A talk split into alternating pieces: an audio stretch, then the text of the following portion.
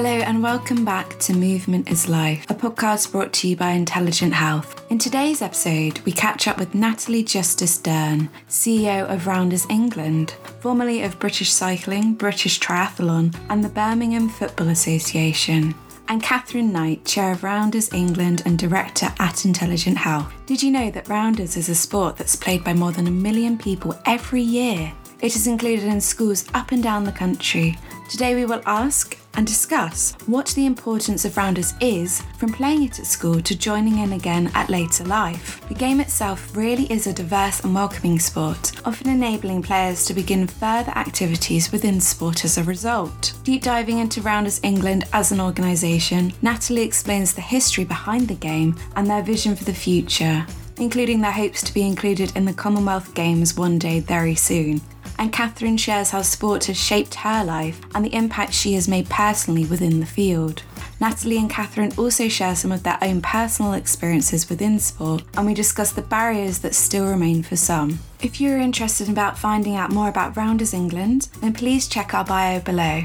Remember, if you have any questions, comments about today's episode, or simply want to get in touch with us, then please email podcast at intelligenthealth.co.uk. That's podcast at intelligenthealth.co.uk as, a, as an organisation, Rounders England, it was formed in the 1940s under the National Rounders Association. Then it was the NRA, purely by volunteers. It was mainly, from what I remember, it was a group of teachers that wanted to standardise the rules. So that was where it kind of initially formed from in the 40s. And it's a sport that's really successful, has a million people playing, but nobody really understands it as a sport in its own right and, and, and something that has a real validity to it. So there's a huge opportunity there. So we know that physical activity releases endorphins in your brain and that makes you feel fantastic. So by playing sport at any age, it improves your overall health and emotional well-being. Often people's relationships with sport can alter through their lives. For example, I used to love playing badminton and rugby when I was younger. I was in a lot of different leagues and things for sports for that. But now that I'm older, I enjoy kind of yoga and walking. So the first kind of question for you both is do you think being active can really help us overcome challenges challenges within life? And why is movement such an important thing to both of you? Yeah, I think it, it certainly helps. I think obviously it's it, it's probably probably for me personally, it's the single biggest constant throughout the whole of my life that I think I can always kind of hook to in every every part of my life you know so i think it definitely for everybody you know is a is a massive help in terms of either like you say kind of the release of natural endorphins to help especially mental health. Bit of a no-brainer for me that it, it does, does help socially mentally physically. And like i said it's kind of formed the the foundation of the constant in, in my life. And that obviously is the, probably the reason why it is so important. Mm. And that it's just part of our everyday life. And I think it's one of those things that I'm not as active at the moment as I'd like to be. And my excuse is young children. But I think the activities is, is just in a different way. And for me and my family, it's probably the thing that we do together all the time. So um, it's definitely me personally has helped me overcome many, many challenges, I think, throughout throughout all of my life.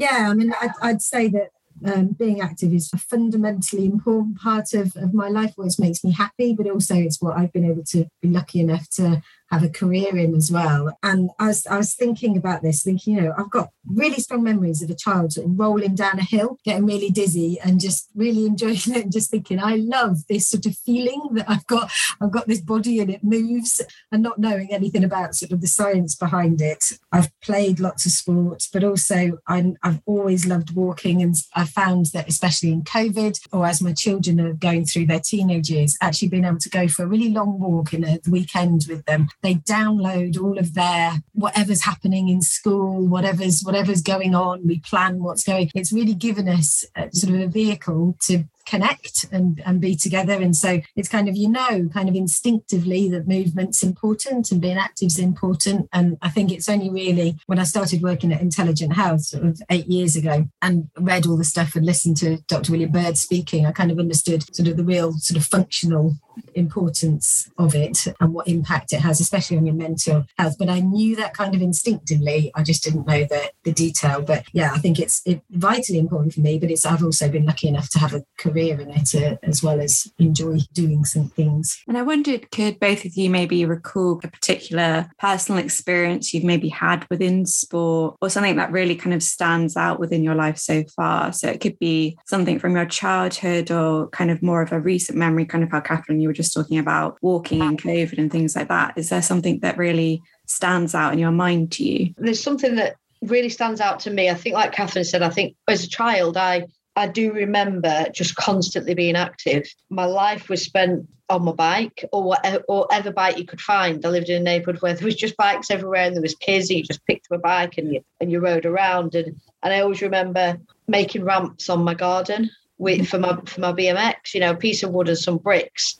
And that feeling of like kind of riding and then jumping through the air on my bike and what have you. Just everything, you know, when you really reflect, it's it's it's all been centered around sport and physical activity. I was a typical girl in the 80s, uh, growing up in the early 80s, uh, who played football, um, which was a bit bizarre at that time. And um, I was at primary school and I played for the boys a boys football team, Preston North End boys football team, because it was the only team for me to play for. And I remember in school we were split between boys and girls games for PE at that time, and we had to play skittle ball which I didn't really like. It was just like a bit of a skittle version of netball, and that was in the playground. And then the playground next to which is the boys' playground, they played football, and I remember being like really jealous of and wanting to play football. So, and my mum and dad were really, I was very lucky. They were very supportive about whatever I wanted to do. And they wrote into school because I said, oh, in PE, I want to play football with the boys. So my parents wrote into school and asked if in PE I could play football. And I remember them, my parents getting summoned in front of the, head teacher in the head teacher's office and I was sat at the back as my parents received a roasting from my head teacher saying,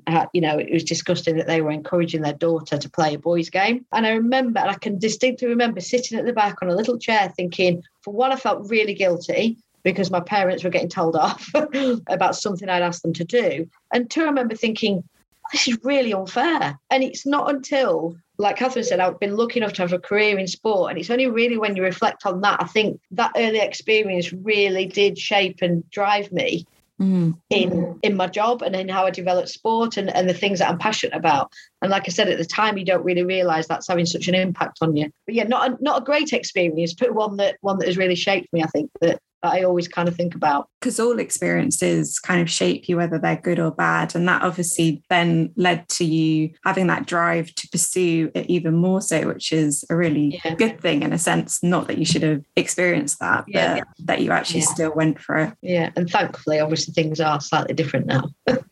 yeah.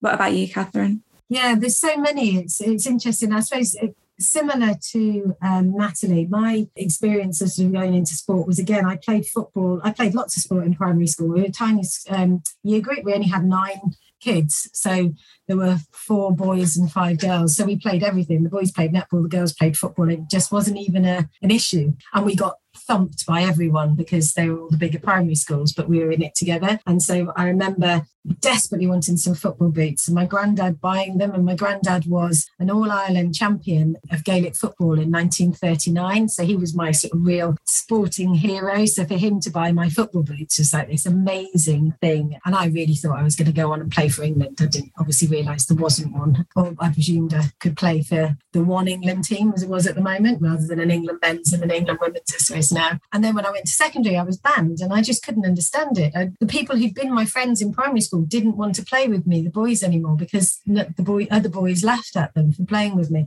So the first thing I did when I went to uni was join the football team and I became the coach of the second and played for the first. And my entire university career was really dominated by playing football, whether it was for the hall or for the or for the team. And I so enjoyed it. It was such a brilliant experience being part of it. And I think that has driven me. And when I was looking what to do at the end of my degree, it was like, well, really, I only really want to be involved in football. I'd done a philosophy degree, but I didn't. I liked it. It was fascinating, but it wasn't wasn't what I loved. And so I just thought, well, I'm, i want to work in women's football. I just didn't realise that it hadn't actually been taken over by the FA. Then I, I knew nothing about it. But as soon as I was lucky enough to get in, again, similar to Natalie, it's just really driven me. Those experiences of being told I couldn't do something that I loved for no reason other than my gender just seems so fundamentally wrong to me that all the things that I've been lucky enough to work on, trying to tackle that inequality and things is really personal. You can really feel it. And obviously, the other areas where I don't know so much about personally,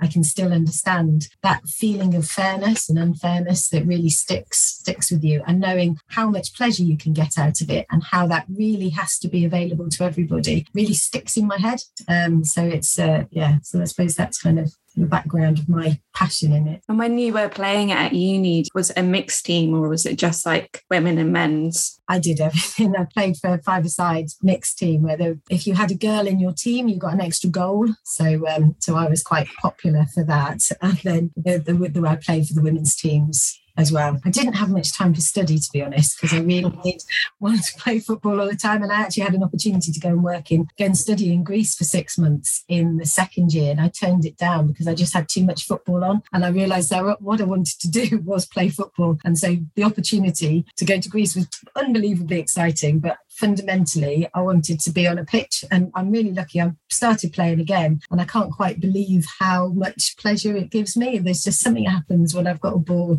I'm not very good, but it just makes me feel really, really happy. So it's like that is really important. I'll play for anybody, basically. Mm-hmm. It's nice that you've had that constant in your life as well, and that arc from when you were younger in your school days, and then the challenges you had at secondary school, and then going to uni, and then kind of coming back to it a bit later in life. Like it's kind of been a constant thing, but obviously has kind of shifted throughout your life, which is quite a nice thing, really. It has, but it's changed. And I think watching my daughter now, who plays, the opportunities are totally different. And mm. I feel mm. really proud to have been a small part in helping make that happen because I've kind of dipped in and out those, you know, 15 years where I probably had very little playing. I was involved from sort of a, from working, but not from playing. So I think, and that easy to fall out of as, as it was then because the infrastructure just wasn't there. I think there's been a huge change in the last 25 years that will hopefully mean that someone starting their sport now can stick into it if you're if you're a girl and, and enjoy it.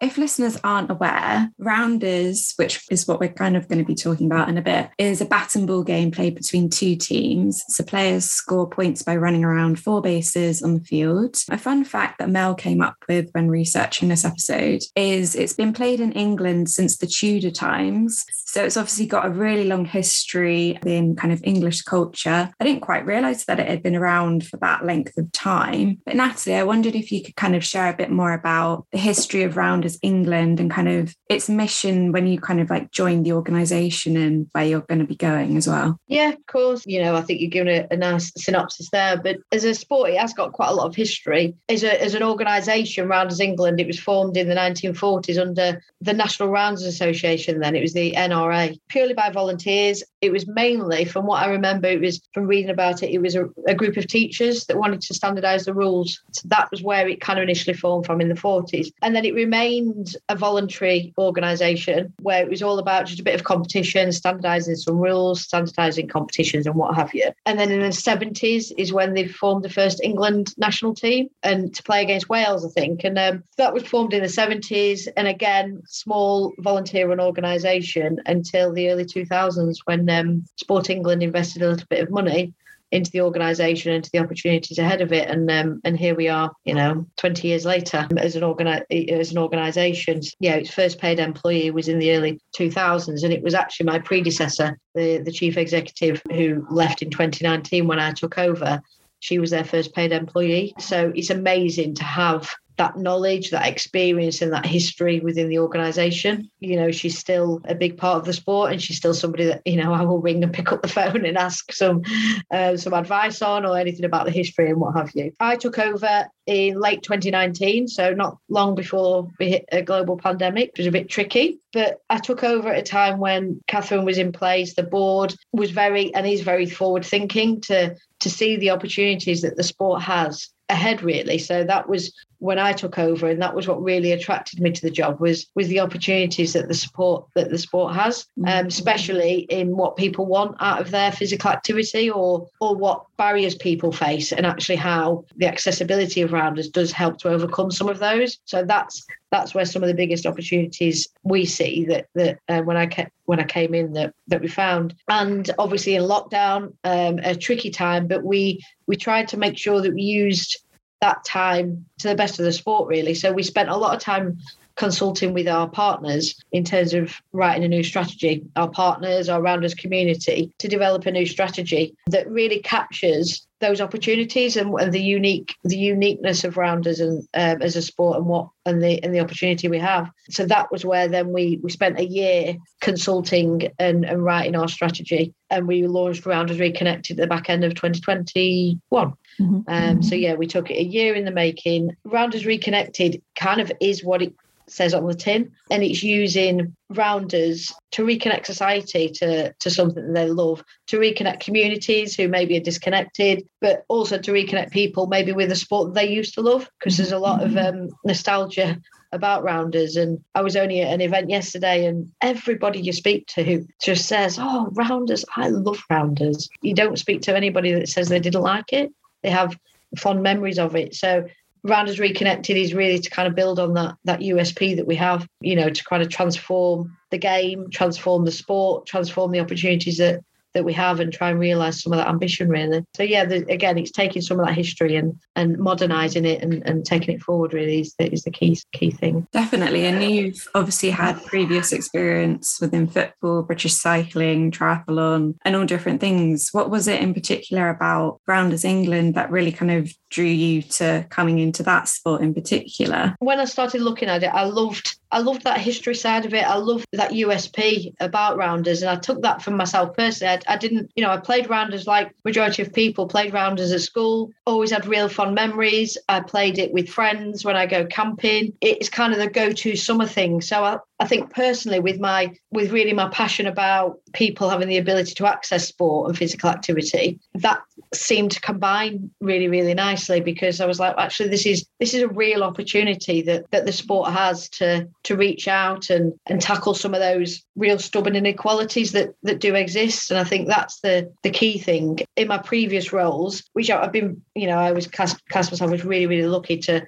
to always work in sport in my previous roles, it's all going from women's football and football to, to cycling, women's cycling and triathlon. The first part of my job is always to convince somebody that this sport is good for them and that just give it a chance and you'll like it and you know break down some of those initial barriers that people might might have. And i think with rounders you just haven't got that. And that's that's amazing. And that is really really unique that you don't have to spend that first part of your job convincing somebody that they'll love it because they already do, um, and it's very familiar to them. So I think that was something that that really attracted me to the sport, and and obviously um, the opportunity to to be a chief exec and to look at that kind of the whole leadership journey that I was on and um, and really learn from that and without embarrassing her to to work with Katherine because I know I know Katherine from previous um, experiences in football and and the board under Katherine's leadership are just a, a great forward thinking board. So again, that was another thing that really attracted attracted me to the role. That's a good segue. Thank you, Natalie. Um, Katherine, could you share how you first got involved with Rounders England and what stood out about the organisation to you as well? Yes. Um, so my first came across the being approached to do the Rounders in, um, job of, of, chair. I had no interest in it. I hadn't been looking, to be completely honest. But I left sport in 2014. I'd been working at the Football Association and I'd launched their five year strategy, but hadn't wanted to work full time in Wembley every day. So I'd moved out of it completely and, and, joined Intelligent Health and started working on walking and cycling and had a bit of an epiphany about how I'd spent my life trying to get people in to do a specific activity when actually so many people don't do that. And actually, what we really need to do for people's health and well-being is get them to be active anywhere. So that was amazing and really interesting to get involved in. But at the same time, I really love sport, and I'm, I'm, you know, I find the the game itself, uh, you know, taking part in it, the engagement, the sort of competitiveness, really kind of just brilliant, and, and love being involved in it. So when I was approached to see if I'd be interested in being chair, I immediately thought, well, of all the sports to be involved in,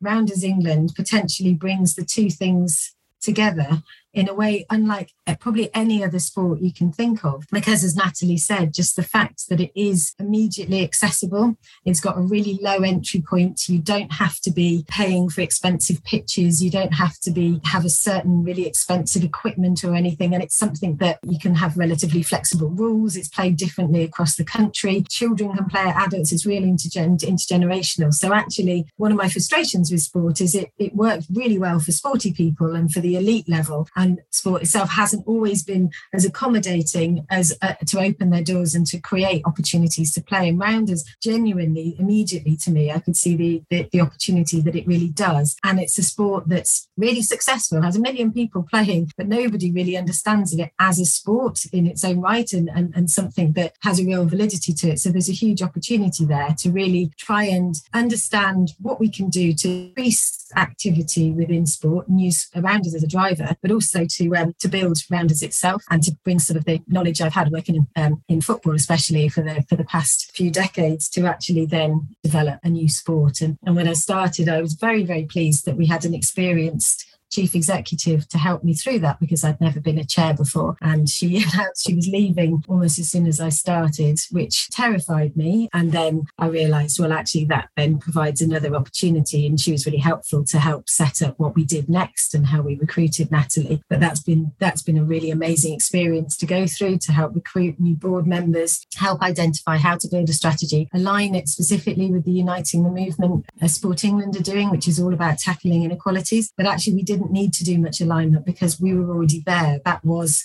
the mission that I came into Rounders England with, I know Natalie did, and lots of the other board members all believe passionately that it, it provides a really good route to help increase people's activity levels and connect them and have fun and do all the other things that, that is so important that sport can do for everybody, not just for the really sporty ones, but also can have a talent pathway as well. So you, there's an opportunity to grow all of that. Yeah, it wasn't something I'd been thinking about, but um, as soon as I was approached, I just, it, everything kind of fell into place and I thought, wow, this is, this is something very exciting. And I was told off by everybody because I had enough on three children and a full time job. But I think it just augments everything. I think it, it really makes sense to me. And when I go and work with the board or with Natalie, I just love it. I have real joy. I think that, you know, everyone says they love rounders. I really do. Even having meetings about infrastructure and pathways and things is really exciting because it feels like feels like when I was involved in women's football and we were at the start and we were trying to build something it feels like we've got that great foundation that we can really drive forward and it's a really perfect time to to work on something that can have real impact especially for women um, so and activity levels in communities. It came out of the blue and I've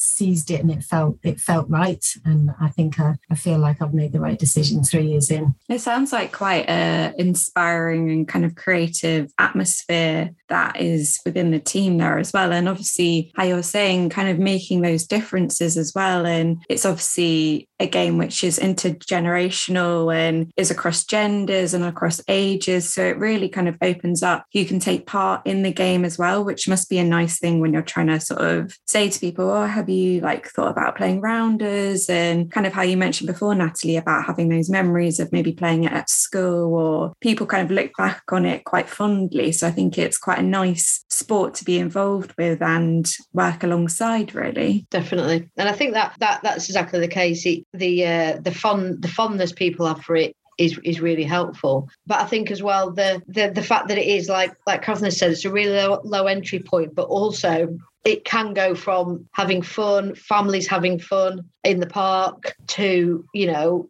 up to a talent pathway in really competitive leagues and that's that's what is amazing especially a lot of the women that take part in the leagues um, they'll say they love it for all the reasons why we we all say we love things, you know, sport is for social, for you know, our physical health, mental health, and what have you. But also, they love the competition. You know, the, I think we get um, shot down if we if we don't talk about the com- the competition that that is there as well, which people thrive on. You know, and it's but it but it's but it's at whatever level you want it to be. Like genuinely, it is that. It's not a case of that. It's competition the way that is scary to people. It's that whole, it's the team ethos piece and it's the way people can kind of do it at whatever level they want to. Genuinely. You know, that is a genuine thing about about rounders. So can we say kind of as a sport that rounders has the power to inspire and provide lots of different opportunities for people, obviously connects people from maybe different backgrounds and kind of how you just said there, is that opportunity as well if people want to do it as a competitive sport or just as a way to kind of get more active and go to their local park and get involved? Does it have that power?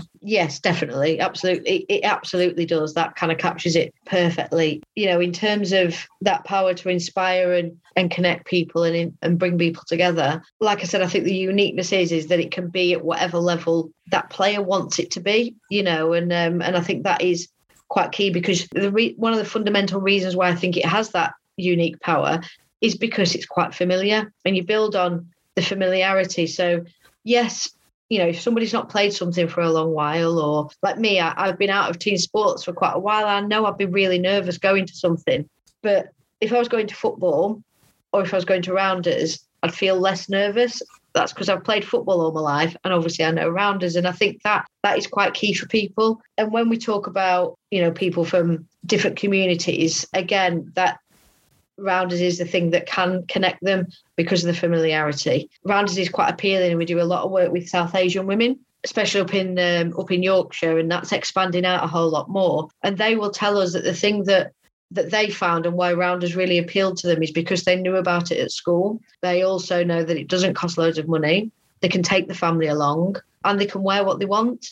You know, sports kit is such a limiting factor for some people and, and has been over the years, unfortunately, and, and continues to be. Whereas, you know, there, there isn't that barrier, you know, and people can wear what they want. And that and that's been steeped in the organisation for years. You know, we were uh, our England team was one of the first sports that allowed somebody to play in a hijab you know, because it was like, well, why not? And that's what's amazing about the sport, the you know, how naturally accessible it is in that way. So I think, you know, as you say, we can definitely say it's got that power to inspire and and and the desire to as well, and the desire to to kind of grow that, make sure people are aware that there is there is those opportunities to you know to reconnect with something that they loved doing when maybe when they were younger. And in terms of younger generations it's quite sport can be such a powerful thing like encouraging them to like learn leadership skills lead healthy lifestyles build those sort of team working skills so many different things. And a lot of studies have kind of demonstrated that if they do participate in sport at school it can kind of lead to better lives once they've left school and everything. And rounders still kind of ranks i think it's fifth in the most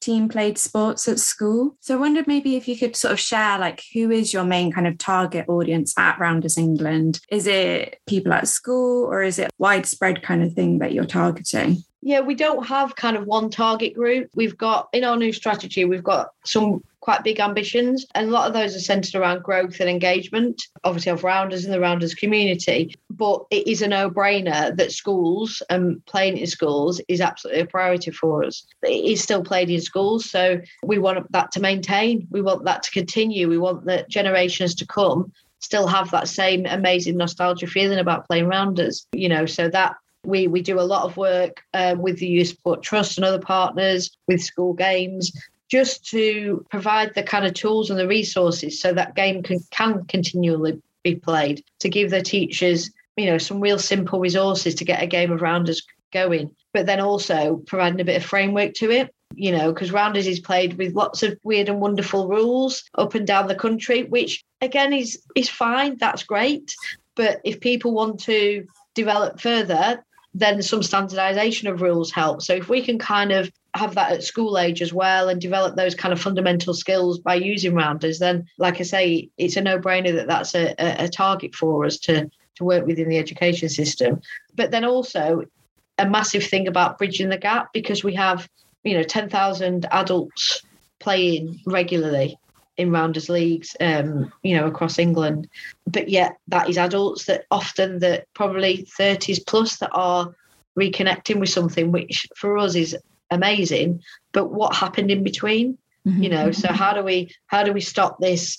You know, this kind of drop off when people finish school and then it's something that they pick up later when they go camping or whatever. Why can't it be something that if they want to, they can play throughout? So building that pathway you know is is key for us is you know over the next over the next few years definitely And how popular would you say it is in schools? I think it is, it's still really, really popular. And it's still really popular right from just having, you know, getting the rounders equipment out in the summer, you know, just the teacher just getting the rounders equipment out or the teachers playing. I mean, my son's school say, "Oh, we have we play rounders our staff meetings once or twice a year." So it's it's popular in that, but it's also popular throughout. So you've got a lot of schools that still really prioritize rounders as their key summer sport. You know, where we have got you know a lot more competition growing now, where we've got things in place with the school games organisers that to really give people that opportunity because again it's a, it's the opportunity that people tell us and kids tell us that they want but might not have that opportunity to play it more or as much as they want to. So i think it's it's definitely a popular sport but just at very very different levels to a very informal once a year thing to an actual um, you know competition or league or what have you. So again for us it's about how we build on that popularity and, and just formalize it where possible a little bit more just to kind of maintain that that popularity in school. And you kind of touched on this previously, but in terms of the drop off that can experience after school and that in between kind of gap, is there anything in particular you're kind of working on behind the scenes to kind of bridge that in between gap at all? We're we're working, especially with the secondary schools as well, on um, we were actually taken off the GCSE um, kind of exam curriculum a couple of years ago. So that's something in the, in the scenes that we're continually lobbying for. But but also looking at other ways through different um, through BTEC, through providing other ways of uh, people competing and continue to compete through secondary schools, as well as working with colleges and universities. That's something that we've prioritised really over the last 18 months, I'd say, because again, we realised that Rounders was quite a popular activity within universities, but again, didn't have that competition element that that people want that opens up competitive sport to a whole new audience of people, a whole new, you know, maybe they're not like the non, not so sporty students, you know, that maybe don't go down the route of playing in, you know, for the university's football team, rugby team, or, or other things. But actually, they really enjoy playing rounders for all the reasons why, you know, we think people enjoy playing rounders. But again, having that recognition and putting a framework in place is really important to doing that. You know, we we know that rounders through our research has definitely helped and tackled student loneliness, uh, the mental health of, of, of, students for you know for all the reasons why what we've been talking about, and that we're like, well, we've got to build on this and we've got to see what the opportunities are. And we're working with BUCS at the moment, the British Universities and Colleges Sport, to create a competitive league structure and that's been phenomenal it's a great process that we're going through we get we're getting amazing support um, so we're hoping that that next year, when we've tried some competitions this year, the next year will be on their framework as a as a competitive sport. But again, because it's opening up a new audience, is opening up competition sport to a new audience. So hopefully that chipping away at that and at schools will start to kind of bridge that gap a little bit between not playing in school to then suddenly discovering it when you're in your 30s or 40s. Exactly. And I know, I think a while ago, were you trying to get an accreditation within universities to have that extra level of awareness of it being a sport that's played. Is that something that you've managed to achieve now, or is that something that's kind of ongoing? That's what we're working on at the moment, but we're, we're working with them this year on some pilot competition and hopefully next year that that will come into fruition but again like i say it's been a, it's been an amazing journey to go through that you know we'll we'll we'll definitely get there. The signs are really positive. There's so many establishments universities that that really want rounders you know so i think that but like with anything at the moment, there's lots of sport on offer, so it's got to make sure that it's got to be right, and there's got to be, um, like I say, enough people and evidence to that, that do want it. And thankfully, we're getting there with that. And do you find as a game that the kind of social aspect that goes alongside it kind of shifts with the different age groups and maybe the different sort of communities that might be playing it? Uh, do you see those differences? I think fundamentally, the the social side of it probably you know that's a thread that runs through it regardless whether you're a child a young person or or an adult playing it. So i think socially that that thread is something that literally runs through the whole of rounders whoever plays it. But i think the reasons do change definitely you know depending on when you're playing or when you're picking up the sport or when you or or what have you. So i think the the reasons and the social reasons probably do change a little bit more because people want something different at different times in their life out of their out of their sport. You know, I know me personally, my my twenties and probably thirties, I just loved the the competition. I loved I love the camaraderie of team, you know, and getting together every Sunday and getting absolutely filthy and being in the rain and not bothering with, you know, I just loved all that that team stuff. Now I couldn't think of anything worse spending my Sundays doing that. But I still would love the social aspect of a team and we still um, you know, do miss that miss that side of team sport. So I think, you know, Rounders does it does change. It changes with people's you know where they are in their life or where they are in their active life really i know that the school letting solutions sls have announced the launch um, of a national competition which will offer one group the chance to win a year's hire facilities at a school in their region. Could you maybe explain a bit more about that program in detail for our listeners? I know, you know, we obviously were working closely with the Youth Sport Trust. I mean, I suppose yeah one of the things that's interesting with how we've got to approach it, things, uh, how we develop the sport with Rounders, is how we need to work in partnership with organisations. So we see it as a great opportunity that we're small and we can be nimble and we can genuinely say, how do we want to develop this? We, uh, Natalie said we've spent 18 months, the, the, the, the team they've got going out and really listening to, to people who are already in the Rounders community and also those who aren't that we want to talk to. But the, we're not going to be able to roll out programs nationally immediately. We've got to work with partners. And so there's some really strong organisations who are experts in their field, such as the Youth Sport Trust, who we can work with closely to understand where the gaps are in provision, what we can do, and what how Rounders fits into that whole ecosystem, especially with you know thinking wider of the Sport England work and the concept that we're uniting a movement and tackling inequalities. Well, where does Rounders sit in that? Well, we we feel we're quite clear where where we are, who we can reach, how we can reach them, and how we can how we can offer something with those universal things that Natalie was talking about, about connecting people, being active, helping build trust within communities, that kind of thing, by using the um, rounders as, as, a, as a nice entry level access into sport and physical activity.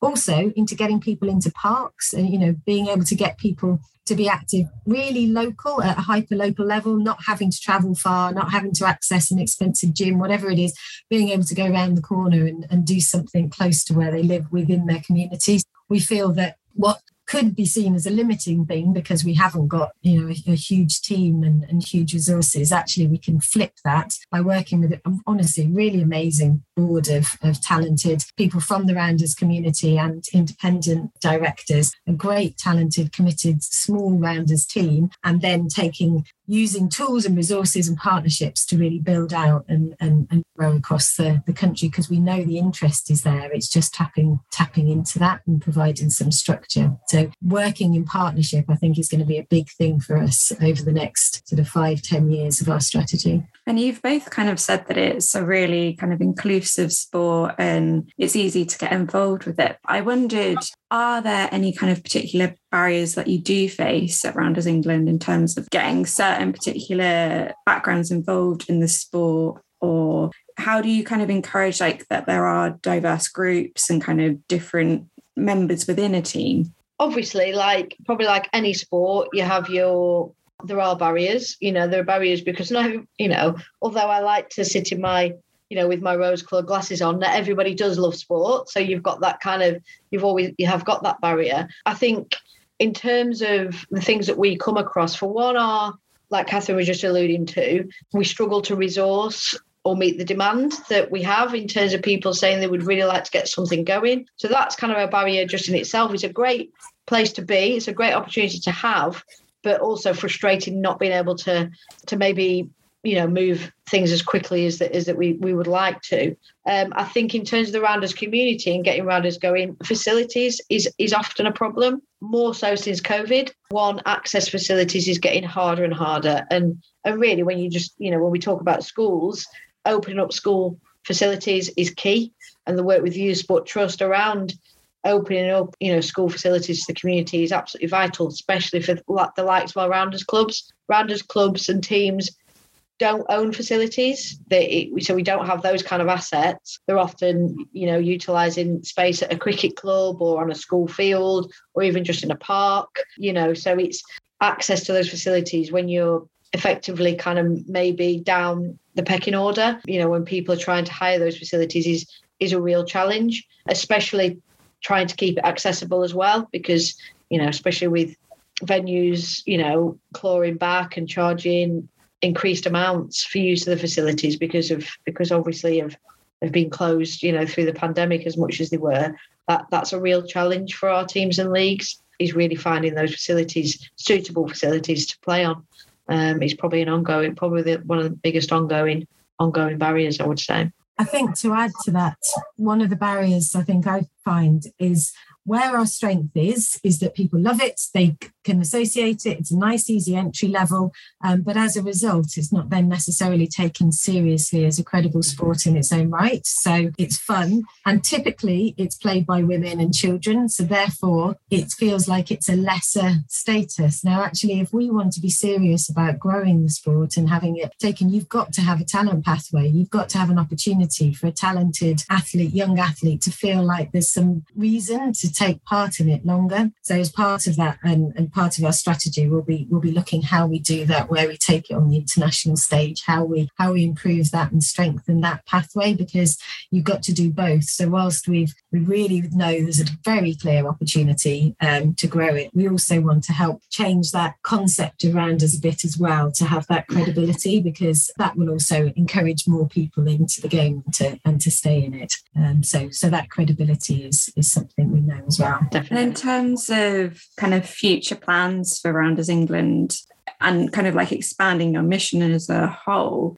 uh, maybe looking more at like, are there going to be kind of international opportunities in the future, kind of past England? Like, do you have conversations with other kind of countries about sort of setting things up? Because I know the Commonwealth Games are obviously coming up later this year. And I think you tried to get Rounders involved within that is that something kind of future plan wise you would love to be involved within the games there and kind of beyond in other different kind of events and things? Definitely. Is one of our key ambitions in our in rounders reconnected is is to really use a key ambition of being we've chose our words very carefully to be commonwealth games ready by 2032 it's using that kind of north star as a bit of an aim to look at how we develop our talent pathway how we do develop with other federations internationally, there, there, there isn't a lot of people. There are countries where other countries where rounders is played quite a lot. But you know, in the past, there has been competitions against Pakistan, India. We have our England team have been out to Dubai. There's a lot of expat communities in Spain that play rounders, and you know, so the more we have this kind of growth, obviously that that can only help us. In terms at the moment, we're we're working quite closely with Wales and Scotland and Ireland as well, because rounders is fundamentally is played within schools. So we we have ambitions to try and support some of the other countries on on developing rounders further and and developing that kind of international competition. At the moment, our England team are used really as a it's a showcase to really showcase the sport. And the a talented team of people that when you go and watch rounders being played at that level, it's it's unbelievable the skill level, the technique, um, how quick the game is. But at the moment, we're quite limited. So we, we do have a fixture against Wales each year that which is really important. And and like I say, it's always a really a great game to watch. But that is that's part of our, our strategy is to really develop that further. In terms of the Commonwealth Games, we're, we're going to be using the Commonwealth Games this year to um, to have a bit of a festival to um, you know really look at how we utilise the interest around the Commonwealth Games again just as another opportunity to try and grow to grow the sport and raise people's awareness of what of what rounders can do and what is currently available really so it's definitely that is an ambitious part of, of our strategy going forward that that we do recognize is is really important for the growth of the sport as well. You know, that talent pathway inside of mm-hmm. things is, is really important for us. And Katherine, you also work for Intelligent Health, obviously Beat the Street. I just wondered if you could kind of share a bit more about the positive impact of this kind of social game on local people and communities in general? And is there kind of anything you can take from Beat the Street into Rounders and kind of sport in general? Yeah, I mean that's that's kind of what keeps me so engaged in in both because there's there's things you know just in terms of both beat the street and rounders they are they meet the sort of um, framework for behavioural change about that uh, getting people into doing something because it's easy accessible simply and simple and timely. And so there's so much traction with both both sides of those. And also about taking sport into communities. Uh, you know, Street Games have just announced their strategy, and it's all about doorstep sport. And again, it's another another thing. And and you know, a lot of sport now is thinking about how we move out from where we are, that expecting people to come to us, to go into communities and take sport to them and make it relevant and accessible around us really is already there. So that's that's a really brilliant thing. And, and Beat the Street obviously does exactly the same. It's a it, we've created a game, a real life game with rules, with points, with leaderboards,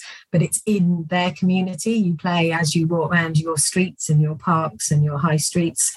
So the two things are really closely linked, and there's universal themes of benefits for both of them that make sense. So it's about connecting people, it's about activity, and it's ultimately about kind of building trust within um, within groups. So it's they're both really powerful, and and it, you know I, I'm constantly working across the two different areas and um, both organisations will be working really closely with Sport England over the next five years or so. And, and again, you can just see the themes really make sense as we're looking in our strategic plan for intelligent health and beat the street and working across cities or looking on the operational plan that rounders have put together. There's so much synergy in, in what we're doing and it's about sort of humans it's about people and what matters to people and using activity to to bring people together and make them happier and healthier. So yeah i mean i think it's it's it's good. It makes things a lot easier for for me to get my head around but it makes sense. Um, the two things are really are really closely aligned.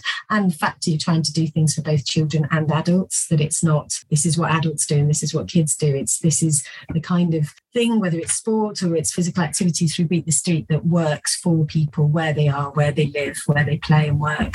So um, yeah no it's good. It's kind of that link isn't it that we've kind of spoken about through the episode of continuing that sport no matter what age you are and what ability you might have and just continuing on with that. So and, and continuing on with it but also being flexible. So i think when i first started in in sport in the 90s it was really kind of this is what I've got to try and increase participation in a very linear way to this sport. I think we're starting to move away from that. And I know um, the work Natalie's been doing with, with organisations like Ready Steady Active, rounders might be the starter, but actually we don't really mind if they go on and do other sports, if they come in, they drop out, but actually just being active and being part of a community is what matters. And rounders can be the driver, but so could volleyball, so could parkour, so could it doesn't it doesn't really matter. And actually if we're working together on that, then then you've got better chances of people staying healthier. Um, so I think that's a really important change. And I think the Rounders offer really fits in at the, the initial level for children and adults coming into sport and breaking down those barriers. And then they can choose to stay in or they can move out or come back again. And I think that flexible offer is much more suited to our lives now. I think that I think we can really celebrate.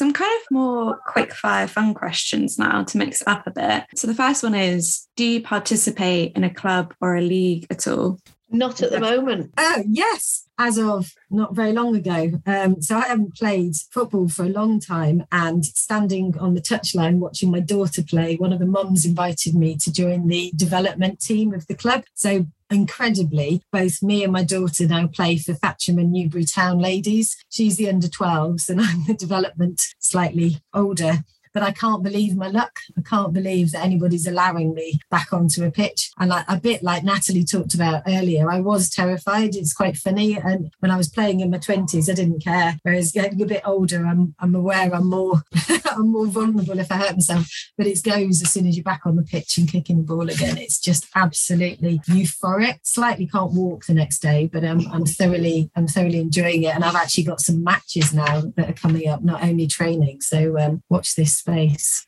I'm back. I think I've got a chance for England. Yeah. I'm very jealous.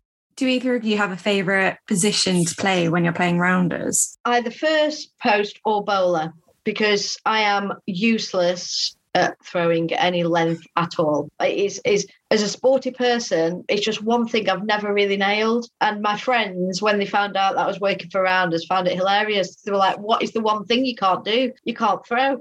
Uh, but I'm all right at bowling and catching, so I'm all right at first at first post. yeah, I'd say first post. I kind of I don't mind that. So, so throwing the field, I'm I'm I'm really poor at. You've got to know your strengths and weaknesses. I don't mind. I like batting as well.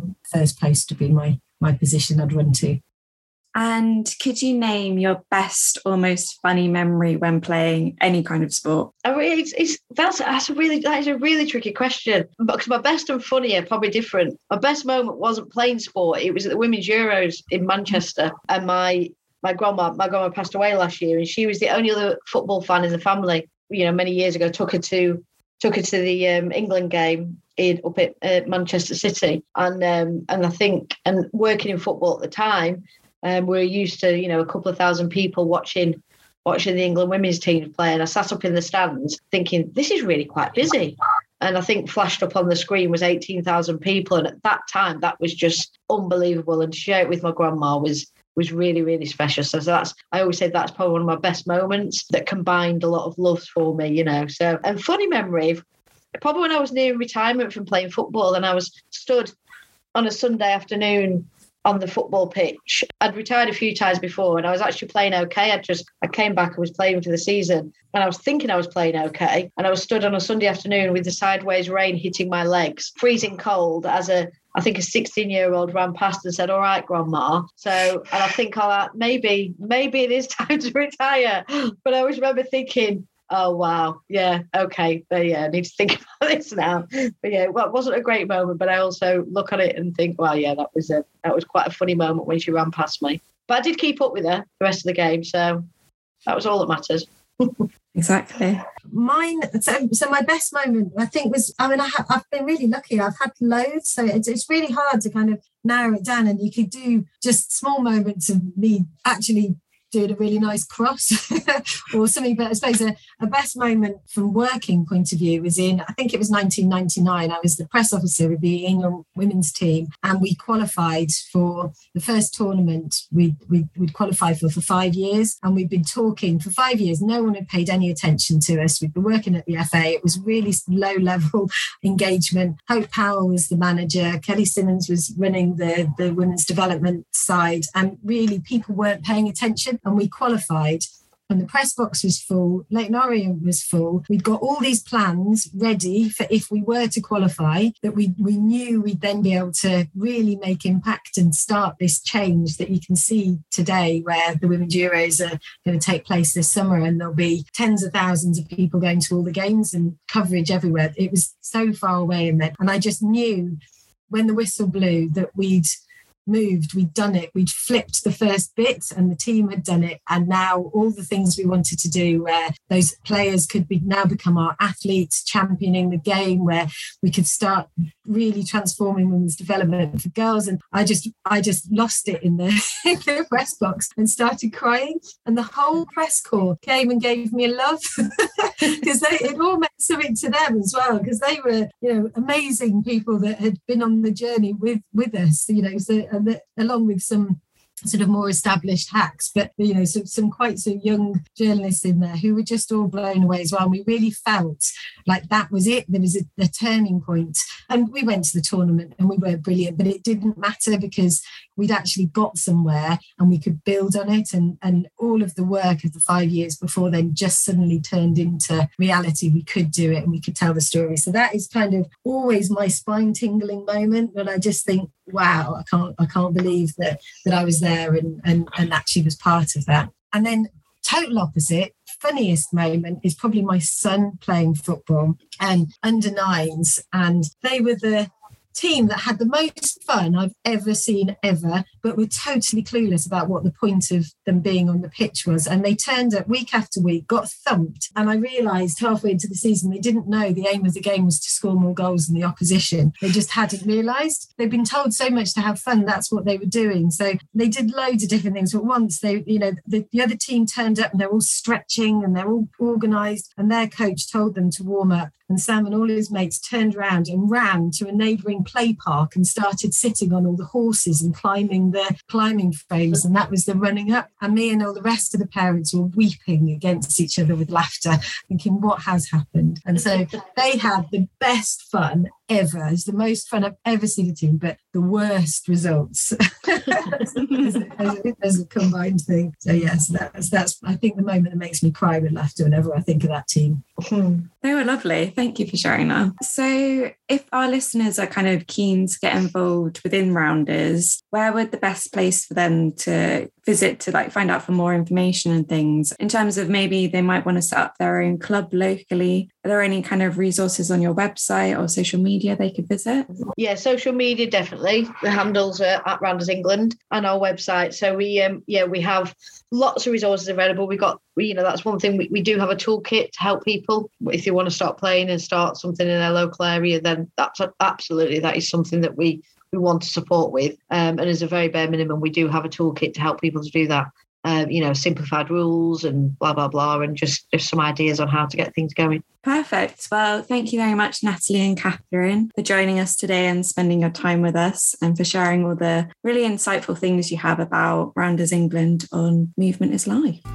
Thank you so much for listening to Intelligent Health's podcast, Movement is Life. And a big thank you to today's guests, Natalie Justice Dearn and Katherine Knight, for joining us today. We hope you enjoyed our deep dive into Rounders England, from playing Rounders at school to the exciting future the sport faces. Remember, you can listen to any previous episodes of the podcast and make sure you subscribe so you never miss another episode. As always, if you have any questions for us, Dr. William Bird, on concerning this or any episode, then please email us at podcast at intelligenthealth.co.uk. We will be back next month with two episodes. The first will feature the Women's Euros. We have some exciting guests lined up for that, and the second will examine sport around the Commonwealth. Before you go, please leave us a rating or a review and make sure you share this episode with your friends.